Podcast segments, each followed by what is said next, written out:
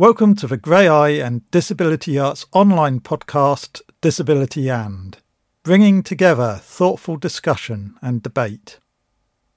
This month, Joe Turnbull, assistant editor of Disability Arts Online, chats with Robert Softley Gale, writer, actor, activist, and artistic director of Bird of Paradise Theatre Company about disability and the mainstream. This podcast contains strong language.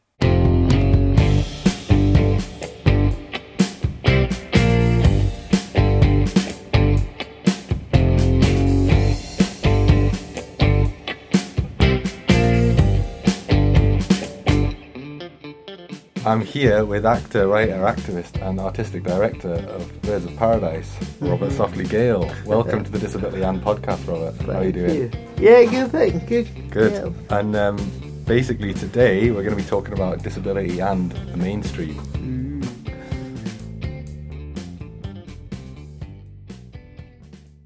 I mean, mainstream is one of those terms that I feel like means something slightly different depending on what your position is to the mainstream. Completely.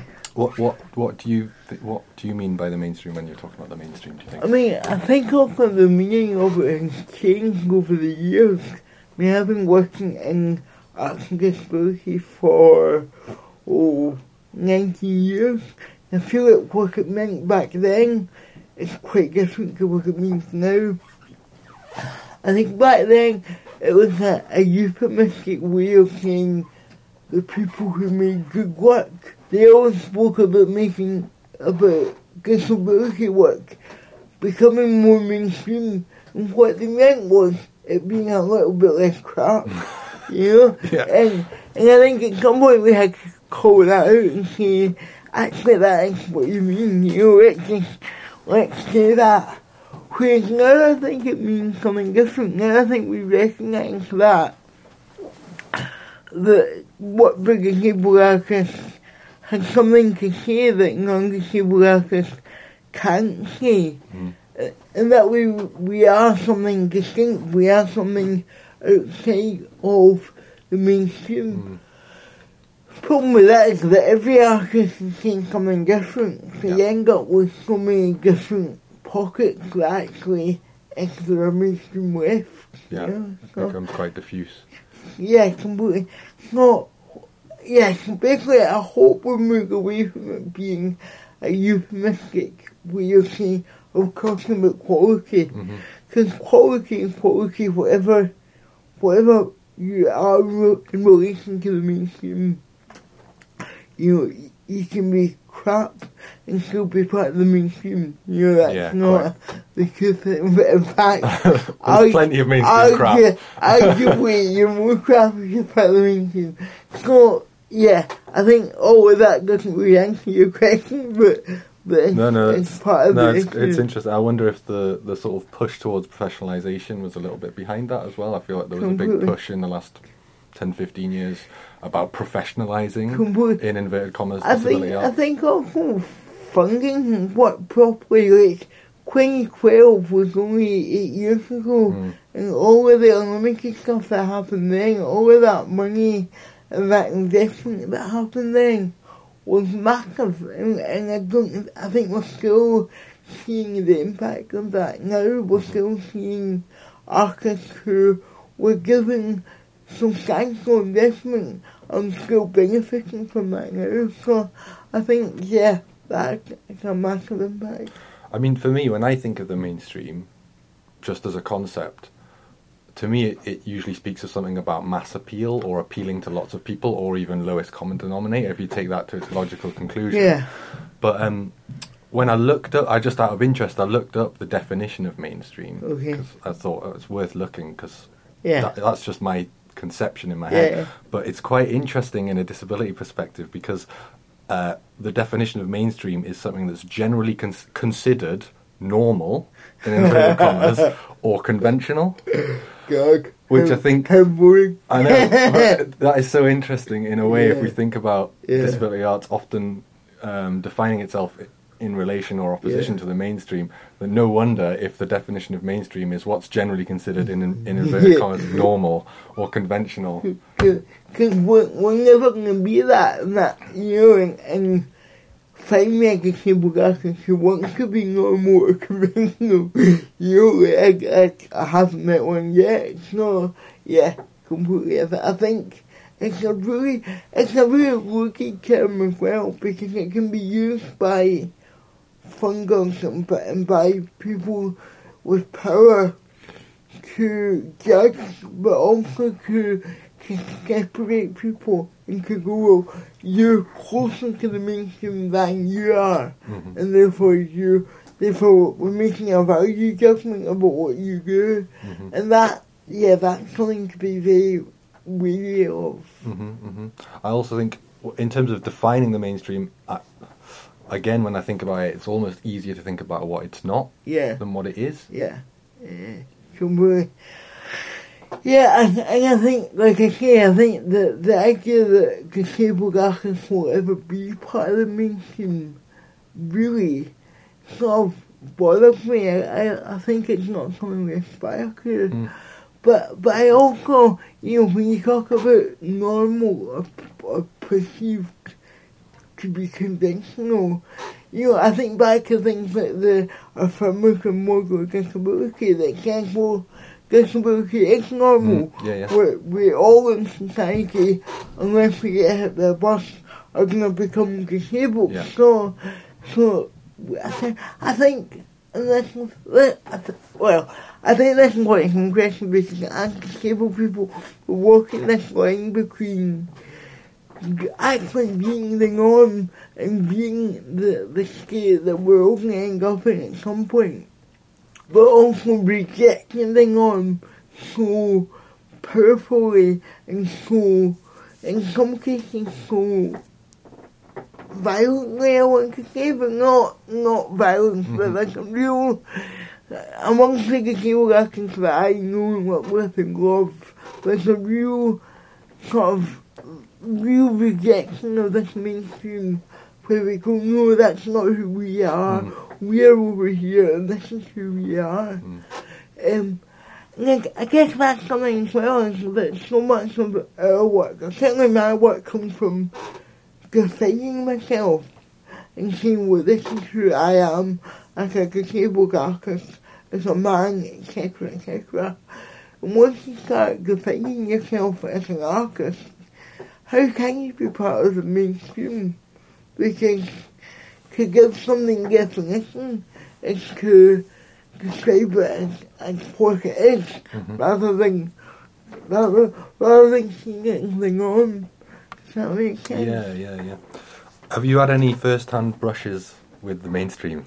Oh yeah. Have you ever had any s- Oh, yeah. experiences where you feel like, oh, I'm in, I'm in a mainstream context here. This feels, this feels weird, or maybe not. Yeah, I mean, most recently, my and for the show that we did in the Springs in 2018 with the National Theatre of Scotland, and it was a 90 minute big musical, singing, dancing. It was a very mainstream piece of theatre. Mhm. We packed out to like 400 people every night who were all loving songs about plastic know, so, so it was a, for me that was like a thing of a very mainstream form, but then subverting it in ways that people were not expecting. And from that we were getting awards and, and going to ceremonies and stuff, and very much we became part of the mainstream establishment with that show. And that was a weird, it was a weird experience because in a way you realize that we're all, we're, all pretending to be part of something. We're all pretending that we, we know we're doing, but we're also pretending that we're part of this mainstream establishment.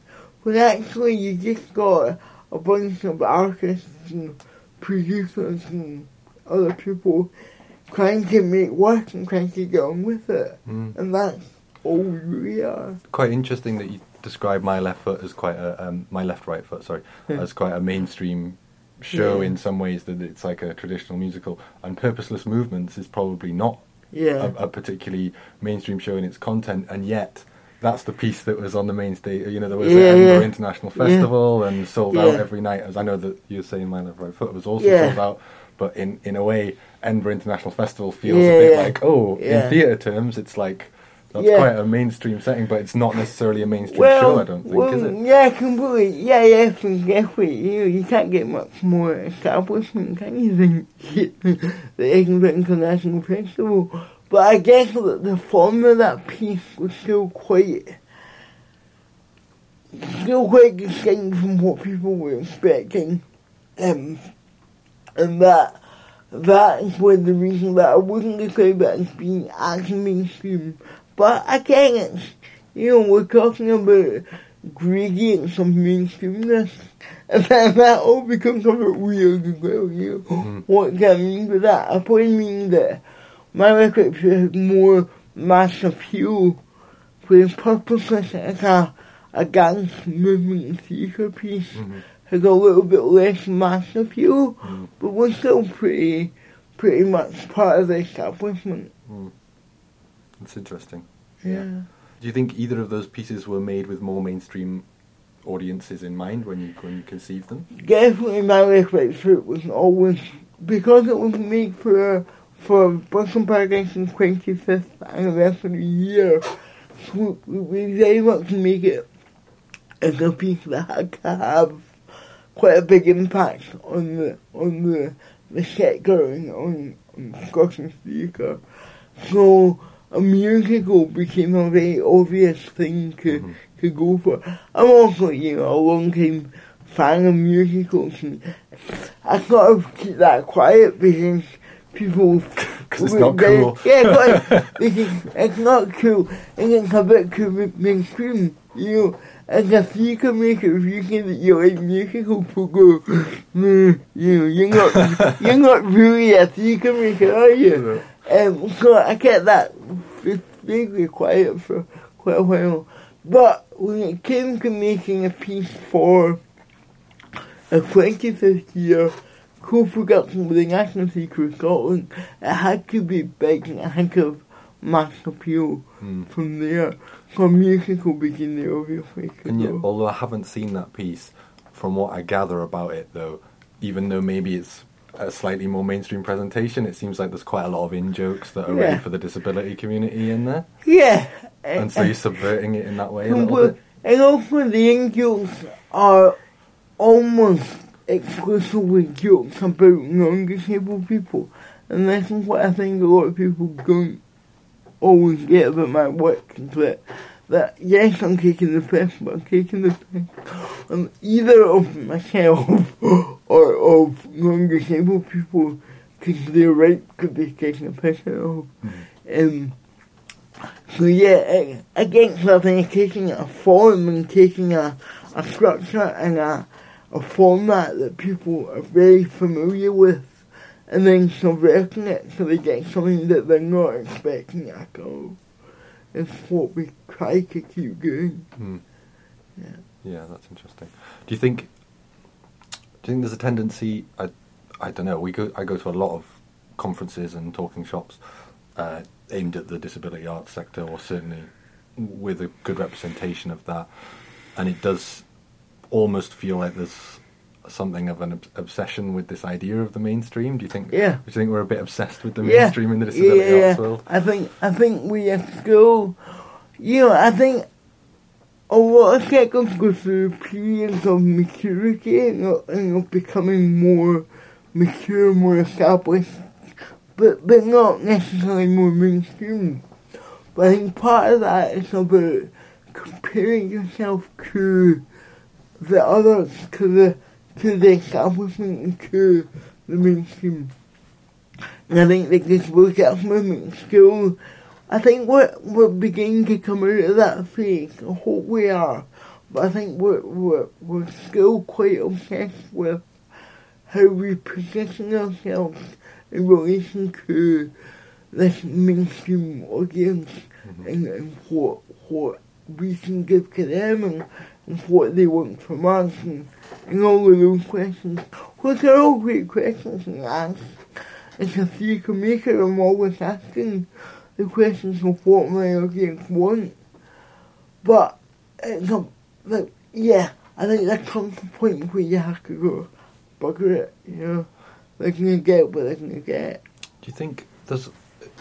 I get a sense that some of the, the younger generation of disabled artists coming through are actually slightly more obsessed with this idea of the mainstream because it seems like a lot of them aren't as connected to the to the to the rights movement that's come before, Mm. and a lot of them aren't actually versed in the social model and things.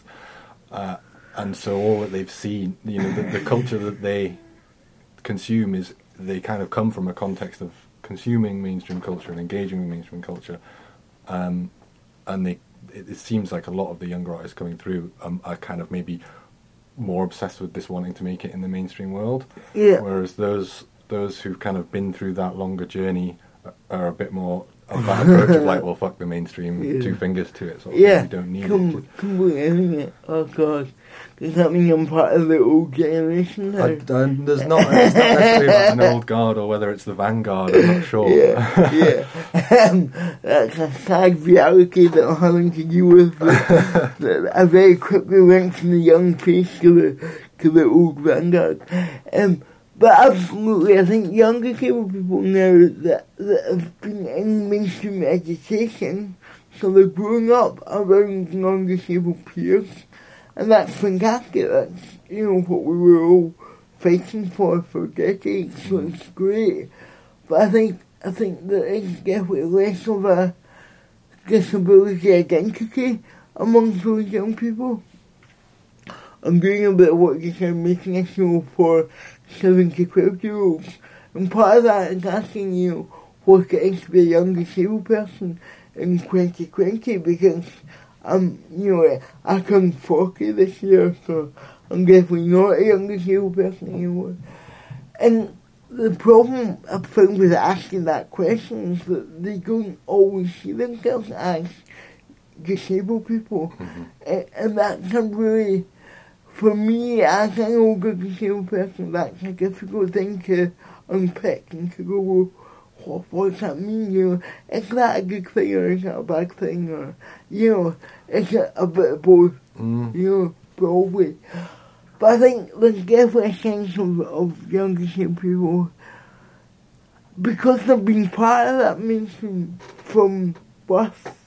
Why would they now want to Mhm. not be, Yeah. you know, perfectly understandable that they they've always been part of that. Why would they now step outside of that Mhm. to to develop their identity? Yeah. But it definitely sort of gives us a an insight into what we would lose if you don't have spaces that are disability specific and, and places where the disability community can come together. And if we're all mainstream, or it becomes so integrated that you don't have that, identi- then you definitely lose something as well. So of course, you know, inclusion yeah. and integration and things like that, that they have their upsides, but they definitely have their downsides, right? Completely. But it's not either or. No. You know, and we need to hold on to that. The worry is that one becomes easier or cheaper to have than the other. So you end up with an either or. But I think as long as we hold on to our spaces as well.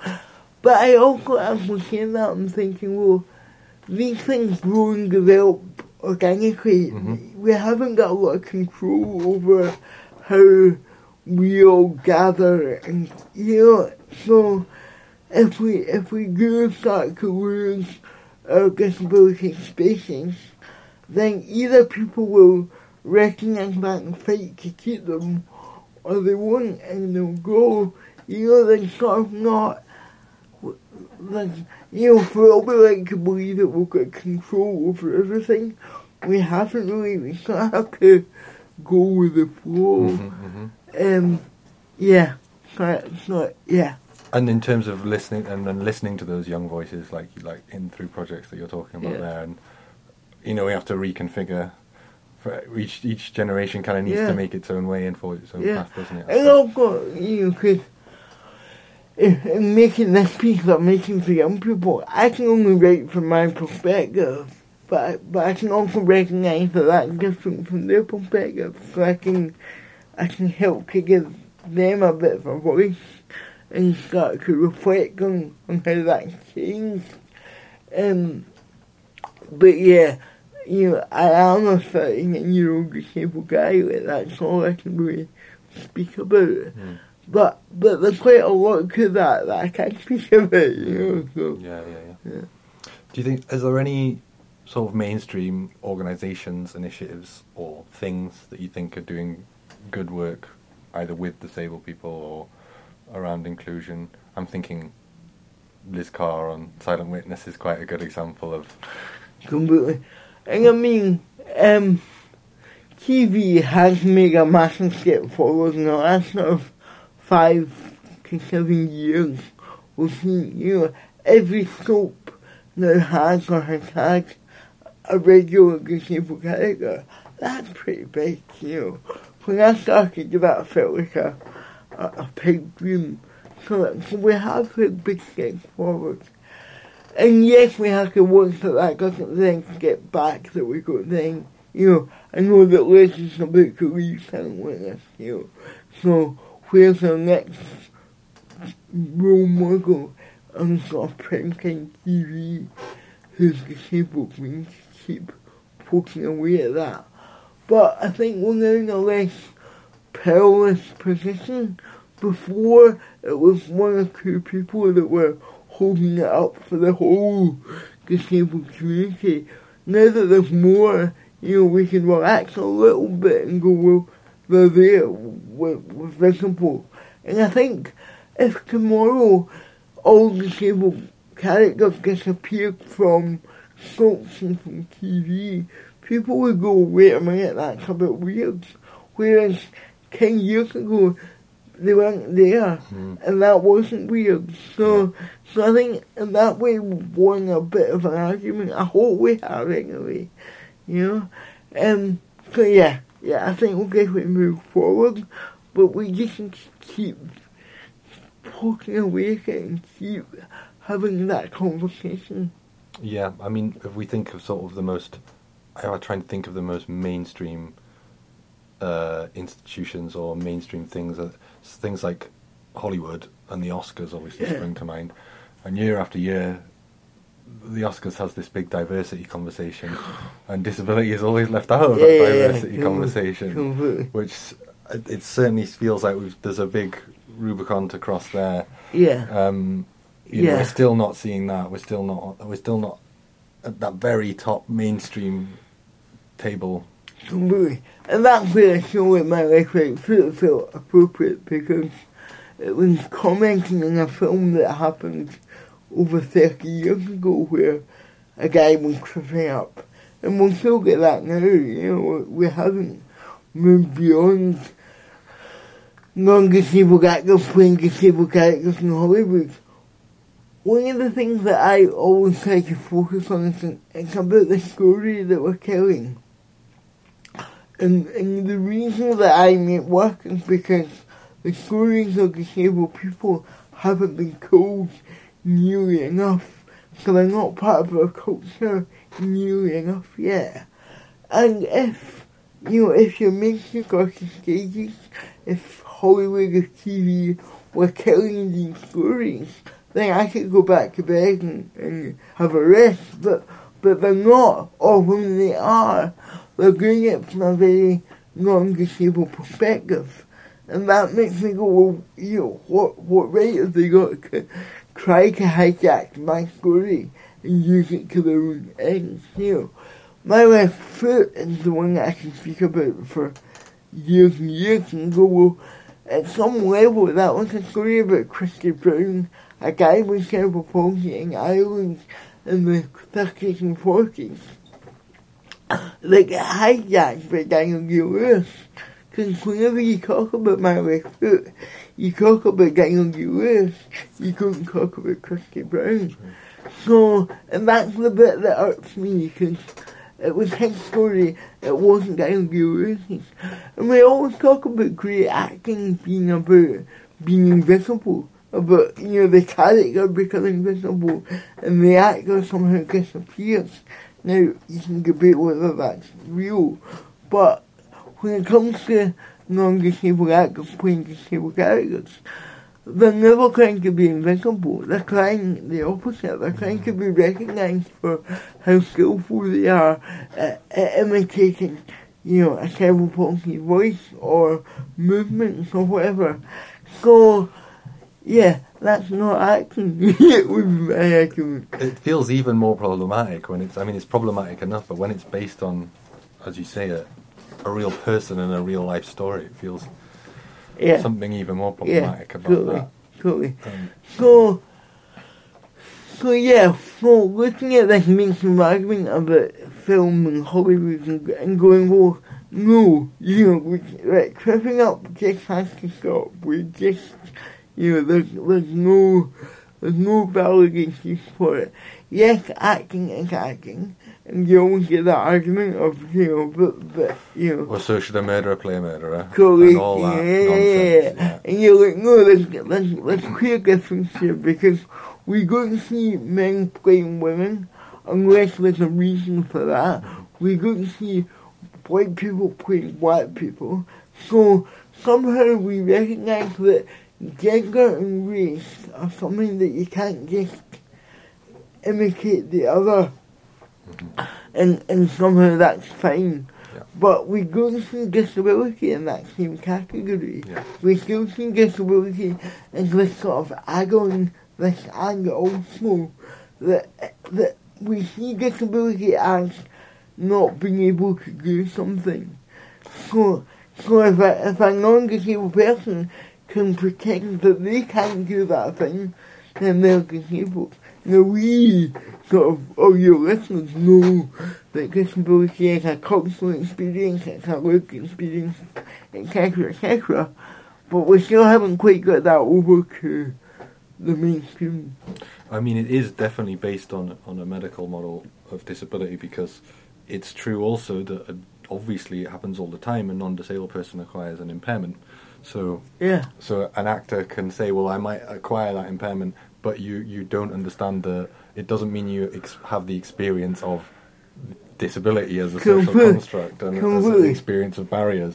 And, and also, you know, that experience of acquiring an impairment is something that I've never experienced. So, yes, you can look at that from an acting perspective and go, well, what would that be like? But it's a different thing to be born disabled. Again, these are all parts of the, the disability narrative and parts of the stories that we need to be telling people so that they so that their understanding of disability becomes more nuanced, more complex, more interesting, rather than the victim and the, the, the poor little cripple in the corner.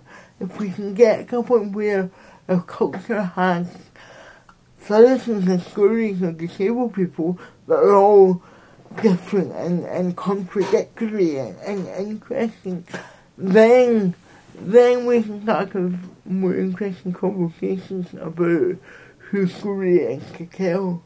Do you think that's the best way we can challenge and change the mainstream? It's- just by telling more disabled stories. It's all oh, I know what to do. it's like, and someone said to me a few years ago, but you think it, it works? And well, if it doesn't, I'm fucked. it's all good. it's, yeah, it's, it's all I know how to do. And I think, I think the, I also think there's no one way to do this. I think for some people it's about getting angry and protesting and, and yelling at people, and I absolutely respect that. That's not really my way of doing it. My is much more, much softer and much more about trying to engage people. And one or the other aren't right or wrong. We have to come at this from a whole variety of angles, and, and over time we will get there. We are getting there. We have to believe that we are getting there. It can sometimes be hard though. Yeah. too right. um, do you think there's a danger that being in that mainstream position actually can, changes them rather than them changing the mainstream? I think that can happen and that does happen. but I think that again, I would, I think we we think we'll get more control over this than we actually have. You know, disabled people are such a, a wide variety of people, and we're all coming at this from different angles. And if if your angle is to be a, a fairly mainstream politician who doesn't really wave the disability flag and just gets on with it, then that's still still a valid way to do it, you know. But equally, I've still got a right to say, oh, you know, that you should be doing more. You know, we all, we all have to do what we do, we all can stand up to the scrutiny that we stand up to. You know, I'm not saying that we can't criticize people for, for what they do, and if people do become so mainstream that they, they almost forget the disability roots, then I think we've absolutely got a right to call that out and to mm-hmm. question it. But we can't control that. You know, it's gonna happen. Yeah, I mean, I suppose what I'm saying by that as well is I'm not, I'm not saying because I don't think it's fair that just because you're a disabled person in any position that you have to at all times fly the disability Yeah, flag or yeah. or be politically engaged all the time or fight for that community and be an expert and all those things because it, it's an unfair expectation. Yeah, completely, and it's exhausting. completely. Um, but also, I think, I think it's a bit like liberal feminism. It, the the approach to it is just add more women and stir, like put more women in positions of power, and that will change things. And I think actually there's so much more to it than that. I don't think if we just put disabled people in top positions or represent them on stages, that will change everything. I think there's, I think there's a whole other No. undertone that needs to be tackled. Completely. There's an absolute cultural change that needs to happen. Absolutely. But but all these things are part of that cultural change. yeah, They're not the be all and end all, yeah. but they are part of moving it forward. They're part of normalizing disability. To go back to your definition of mainstream, you know, the idea of, of the norm, well, there is, there is something to be said for if we walked around and we could see one in five people being actively disabled, then we would see disability in a different way. We know that it's not some other experience, it's everywhere. It's us, it's our family, it's our friends, etc. So visibility is that really important part so to play. Yeah. But it's not the be all and end all. You know, it's not visibility at any cost. It's not about assimilation because that isn't actually visibility, or or it's not it's not real visibility. So yeah, it's like, there's no there's no one answer to this. We we have to be okay with that. Yeah. know. Yeah, I think I think a lot of these initiatives where they fall flat is it, they, they place disabled people in mainstream positions, and that's good. But if the culture of that place is Yeah. set up in an ableist way, then they never, you know, it's impossible to expect that that will that will change it by just putting them there. and it's- Completely. it's- Because they're all become the individual and then that, that individual moves on and nothing actually changed or completely, uh, you know, yeah. Uh, but we're playing a very long game here. This is not happening quickly. I mean, 2002, so what's that, 18 years now. The change in the last 18 years has been huge. You know, we can't underestimate how far we've come in those 18 years. We've still got a fucking long way to go. you know, and both of those things can be true at the same time, you know, and, that's okay. We need to allow for nuance, we need to allow for a bit of complexity in this, and for contradiction. just a bit of a fun one. Um, what's your biggest mainstream guilty pleasure? oh, uh, what else would make guilty pleasure? Hmm. Probably something like Great Britain Bake Off. yeah, but when, something so bland of a cool that you just help but love how how massive is. I get my, my uncle lives in America, but he, he grew up in England, and he loves it because you nobody argues, nobody fights with no, it's just so bland, but you have to love that. And I think, yeah, I, I think we all need to start embracing and making guilty pleasure a bit more because again it's not the mainstream is not evil, it's not it's not the enemy. And and maybe if we start to, to see that we're not in opposition to it, then we'll be okay.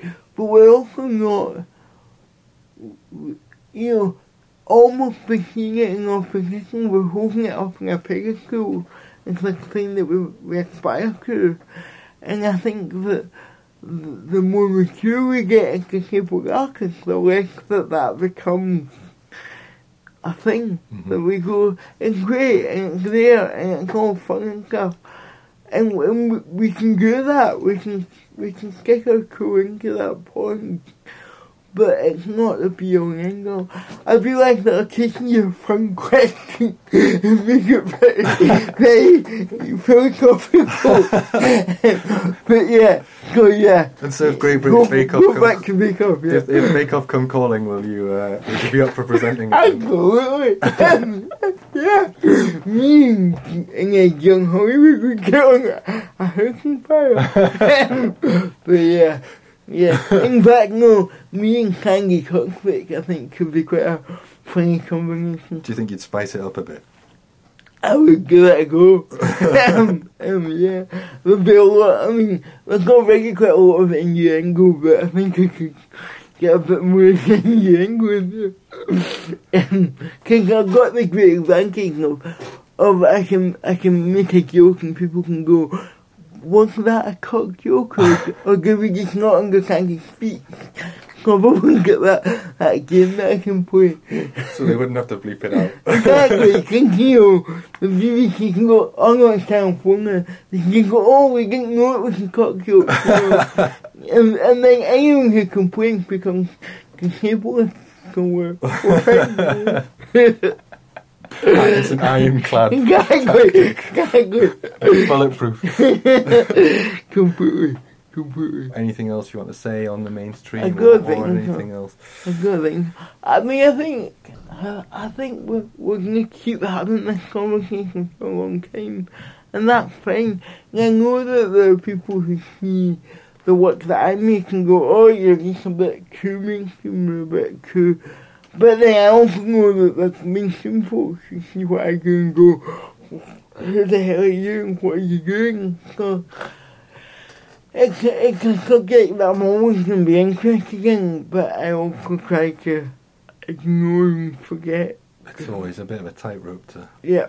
And I, I know that a lot of uh, disabled artists who kind of get to a certain level in their careers as well often feel that they have these two careers. They have a mainstream Yeah. career and a Yeah. and a disability arts career, Yeah. and they have to Yeah. play two to two different sides, and they might make work that's more geared towards one, and then and then they feel like they've got to go back to their roots. And I think, I think if if you can manage it, I, I try to manage it where the work that I make says something to non-disabled people that they they're surprised by and, and they go, wow, I've never thought of that before.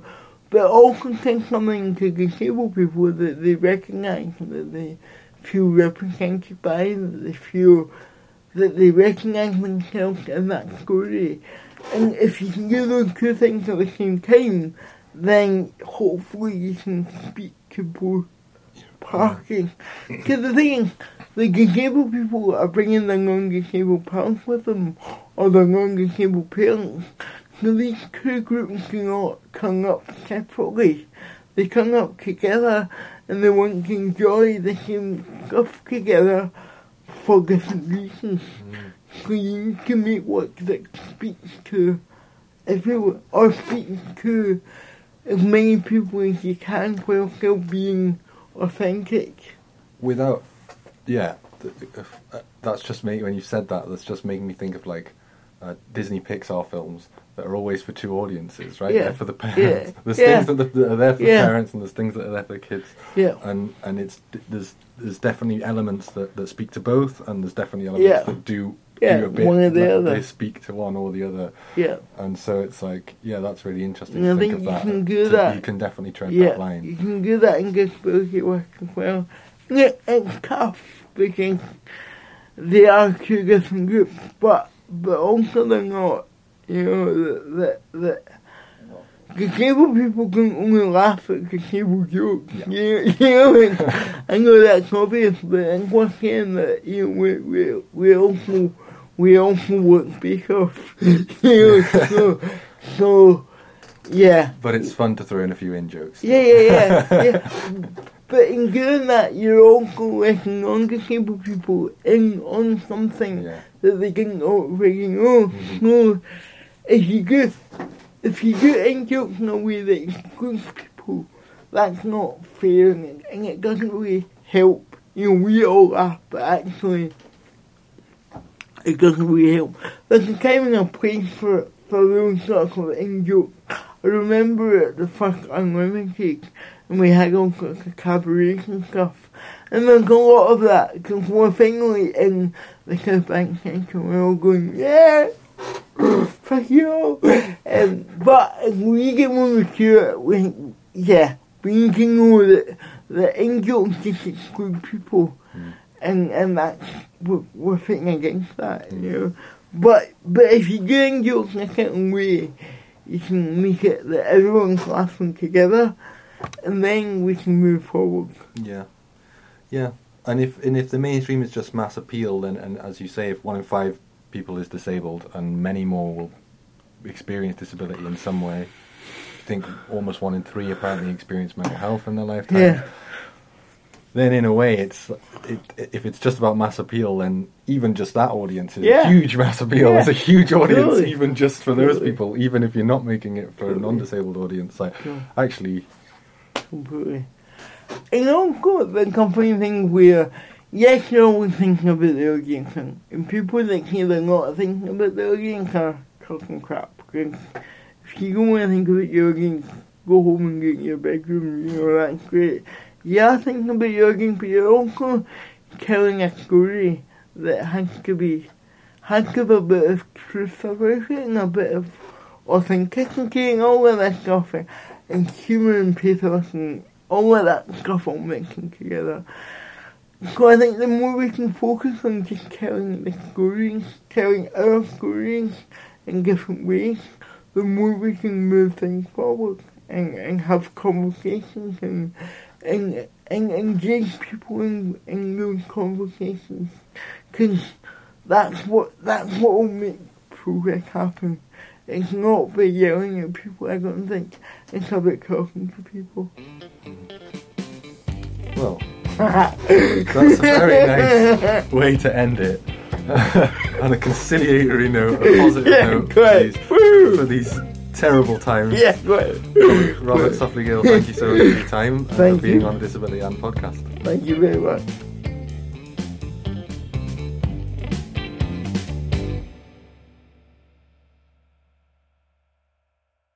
Visit graeae.org and disabilityarts.online for details of productions, events, interviews, opinions, reviews, and learning opportunities.